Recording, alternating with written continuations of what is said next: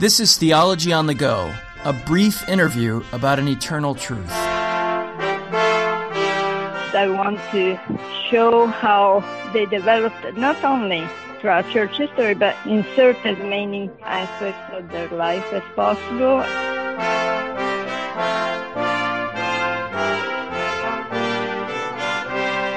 Hello and welcome to Theology on the Go. I'm your host, Jonathan Master. We are delighted to welcome to our program today Simonetta Carr.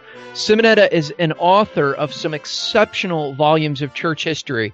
These are biographies that are geared primarily for children, but they're really suitable for everyone. Her latest is on Irenaeus of Lyon, but she's written many more besides. She's also a columnist for placefortruth.org and has a regular column entitled Cloud of Witnesses. Simonetta, we're glad you could join us today. Thank you. We're delighted to welcome you. Thank you for having me. I want to talk about your latest book on Irenaeus of Lyon, but first I wanted to start back even further. I'm curious, what made you first develop an interest in church history and the biographies of Christian women and men from the past? Well, I don't know. I just started it. Someone was having uh, some church history classes at our church for Sunday school, and um, and that's when I just started to become very interested in it. And um, I actually was encouraging this person to write a book for children on church history or a series of books, and uh, um, he kept declining, so I finally did it instead. Yeah, so it was on you that you had to do it because the teacher wouldn't do it. I guess so, yeah. So, did you start picking up books on church history at that time as you're in the Sunday school class? I mean, did that lead you to other books and to kind of dig a little deeper into certain figures? Yeah, I think it just started there, and um, I started to read in first about mostly about the Reformation, and and then I kept going, and I just find it very fascinating.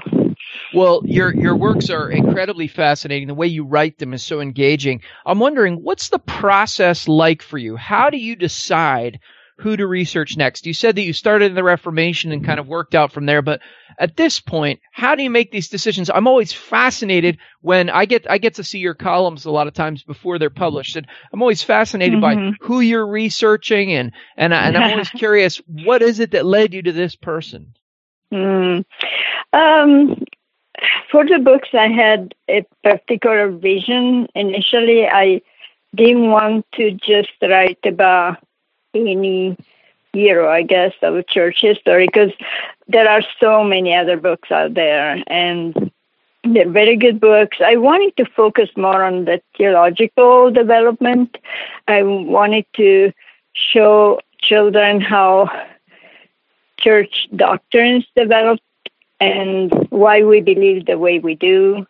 So that's why I focus more on theologians. I put some women in there, so it's a little different for women, but yeah, I try to do that. And I try to put each character in their historical context too. I think it's very important for children to see that because sometimes, you know, they can have the idea of, uh, you know, they, they learn about Jesus, the apostles, and then we jump to the present with some characters in between. Sometimes they seem a bit disconnected to children, I think, and I wanted to help them to see a development. No, I mean, I think you you hit on two features that I've noticed in all of your mm-hmm. writing. One is that you actually do explore the doctrinal development and mm-hmm. the doctrinal contributions right. of each figure. It's not just a story mm-hmm. about their life, it's really about their thought, which is remarkable. Right. And then of course you do you do highlight certain women throughout church history. Mm-hmm. Now, now, why did you set out to do this for children? You were obviously in a Sunday school class. You said an adult Sunday school class. So why was it that you saw this gap and this need for younger readers to be exposed to church history?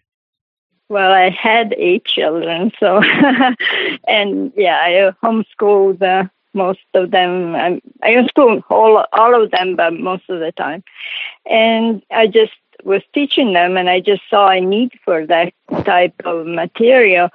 I saw similar biographies, you know, by scientists or uh, artists, and I just saw a need for something about theologians. So, do you have specific children in mind when you write these books? I wondered about that. I wondered if you're sort of thinking of your kids or thinking of your kids yeah. at a certain age. Is that how? Is that mm-hmm. kind of how you do it? Because you're able to write at a level that I think children really can understand. In fact, I gave this latest one to my own kids. They're a little older, but I said, you know, just mm-hmm. put yourself in the shoes of someone who's a little younger, and how would this work? And they both felt like, oh yeah, it's crystal clear. So, do you have people mm-hmm. in mind when you write? My Sunday school kids, I uh-huh. guess. Uh-huh. Yeah, read it to them before before I send it to the publishers, so I see the reactions. Because right now my kids are all older, so I can't do it with my kids. But you do have a test group of Sunday school students that you work with. Yes, yes. You know, one of the things that I noticed as well, and this struck me as I was reading through the the most recent book, is that these are such great books for kids, but they're also the kind of books that if adults were reading them to their children, I think the adults would get a great deal out of them because I don't know how many people in the church even know about Irenaeus of Lyon. And so they pick up this mm-hmm. book for their children and their children can understand it, but also they're learning a tremendous amount as well. So I think that's a tremendous ministry both to the children and to the adults who read to them. Right, and I hope the adults will help the children, you know, develop some of these thoughts because I only share them very briefly. You know, I try to condense them, and otherwise it would be too much for kids to have a book full of theology. Mm-hmm. But yeah, I think you know if they can take them and then maybe develop them later on and in their own time. Well, I think you lay the groundwork for them to do further study and you kind of lay mm-hmm. out the main issues. And so I've always found your things tremendously well researched and you have a knack for picking the key the key elements, the sort of core elements of whoever it is that you're studying. Now, you mentioned in this Irenaeus of Lyon book at the very end, you said mm-hmm. that this was the hardest one you ever wrote. And so I'm wondering, why was that? Why was this the hardest one that you ever wrote? And how did you gather the information for it? Well, uh, first of all, we don't know hardly anything about Irenaeus. And if you look at any book about him, what we know is he was born sometimes, died sometimes. and he moved to Lyon, wrote a book. And one time he visited Rome, and, you know, we just know a few things here and there. Polycarp was his teacher. And so I had to create a biography with a very small amount of information.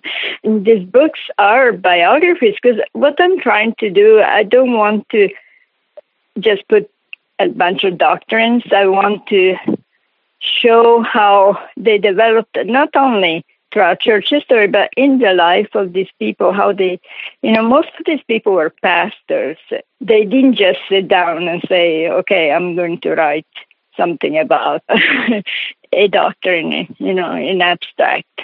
They saw the need in their own churches and they they wrote for their flock many times. And, and so I tried to to insert as many aspects of their life as possible. And with Irenaeus, I just didn't have much to work with. But I really wanted to do this book because there's so much in Irenaeus. I love his writings. I think they're very simple and easy to to understand and very direct. And they show a lot about his personality. I think. I think he was uh, very passionate. He loved uh, he loved God, of course, and he loved God's creation. And you can see he really loved his flock too. He loved the Gnostics. Mm-hmm. he wrote uh, he wrote how much you know that he loved them more than they loved themselves. So all these things show a lot about him too.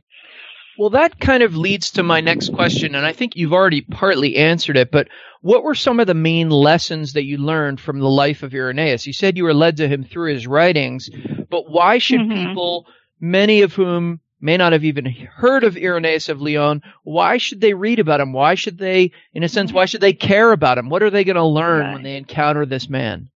Well, I think they they will learn from his his writings and his doctrines most of all, because what he wrote way back in the second century applies so much to today. I didn't make any applications in my books, but mm-hmm. they're so obvious. So, you know, there's so many things we hear all the time today, you know, these uh, Neoplatonic views of the material world being bad and, you know, our souls getting free from this evil body or, and the history of the church, he talked about the unity of the church at that time which to me was very important. Different things he said, you know, then of course there's the whole recapitulation and the whole idea of looking for new truths and how people just love to to hear something new and uh, and discard in the Bible. There is everything basically. He just wrote so much in that one little book he wrote, and uh, I think there's a treasure in there. So that's why I wanted to do it. And I, I kept saying, you know, it's so hard to do it, and I don't have any information about his life, but I want to do it. So that just kept me going. Well, it is amazing how many of the issues that he brings up in the second century are still with us today. I mean, it just goes to show how these are perennial issues that the Christian church faces mm-hmm. and that we we sort of all have to deal with. Now, you've written a number of other biographies as well, and by the way, I would commend all of them to our listeners. I mean, this is the latest one, Irenaeus of Lyon by Simonetta mm-hmm. Carr, but there are others as well. And so here's what I'm wondering, Simonetta. I hate to put you on the spot like this, but have you developed any fa- any favorites? I mean, is it like is it the kind of mm-hmm. thing that you can't pick a favorite, or do you now, ha- having done this research, do you have any favorite figures from church history if you had to pick one or two? It is hard because, yeah, there's a lot of them I really liked. I think the hardest ones, the ones that were hardest to write, are probably my favorite now because I had to dig more into my research and also into the personality of the people um, I was writing about because I I wanted to to show who they were, you know, with the limited uh, information we had. So I don't know. There's there's a lot. I really liked many of them. John Calvin, Augustine, Athanasius. Marie Durand was also one of my favorites because again, we didn't know much about her. When I first started writing about her, I was thinking she was 28 years or so in in a prison in a in a tower. So what am I going to say about her life? Yeah, and, yeah, but you know, again, I wanted to do it because there was so much that we don't know about that time in church history in France, just before the French Revolution there was a small church that was very fervent and uh, again some of the issues they're the same today because there were people who uh, were trying to get away from from the orthodox doctrine and they were just trying to there, there were a lot of prophecies at that time and and people saying that they heard from god and so they went in very different directions. And there was a small group of people trying to bring them all back together to the scriptures and to to the unity of the church. So I thought that was fascinating, and uh, I used their life to show that.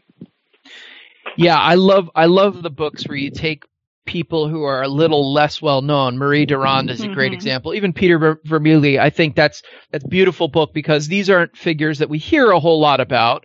And so you just do an excellent job of explaining their relevance and, and telling a little bit about their biography. Now, Simonetta, my last question is this. As you know, I'm a huge fan of your work and I want to commend your books to our listeners, but do you have a church history book or books that you recommend to people who want to study the Christianity of the past? In other words, we recommend your books, but is there kind of a go-to volume either of church history or maybe a favorite primary source that you've read that if someone said, boy, I don't know anything about church history, you would point them in the direction of this book or this couple of books? Uh, it's hard with church history. I I read a few books that start to point to one comprehensive book, I think I would point people to, you know, Ligonier has a series of uh, videos, and they can be just downloaded as MP3 or something. Are these the Bob Godfrey ones? Yes, I think yeah, yeah. those I think are very good, very simple, very concise, but also they focus on the main issues. So I found those very helpful. Yes. Yeah, those are a good introduction to the study of mm-hmm. church history, as yeah. are your books. So, Simonetta Carr, keep up the good work. We love reading your articles on Place for Truth. Love it when a new book comes out. The book is called Irenaeus of Lyon. It's in the Christian Biographies for Young Readers series, published by RHB, Reformation Heritage Books. It's beautifully illustrated. I'm holding it in my hands right now. Beautiful illustrations and some beautiful pictures as well that go along with the text, not drawings, but, but actual photos of things. So, Simonetta, thanks so much for your time today, and thank you for your ongoing work. Thank you. Thanks for listening to Theology on the Go we interviewed Simonetta Carr about her book Irenaeus of Lyon, and we'd like to give listeners an opportunity to get a free copy of this book. Go to placefortruth.org, click on the Theology on the Go link, and there'll be a link there to enter for a chance to win Irenaeus of Lyon by Simonetta Carr. We'd also like to encourage you to continue to follow the articles on placefortruth.org. As I mentioned at the beginning, Simonetta is a regular columnist and she puts together short biographies of sometimes obscure figures from church history, but they're all excellently written and they're good introductions to the study of these figures from the past. We cannot continue to do what we do at placefortruth.org or at Theology on the Go without the support of generous listeners like you. If you are able to make a gift and you'd like to do so, you can do it on placefortruth.org or you can go to alliancenet.org. The Alliance of Confessing Evangelicals relies on gifts from donors to continue to do what we do. And thanks again for listening to Theology on the Go, a brief interview about an eternal truth.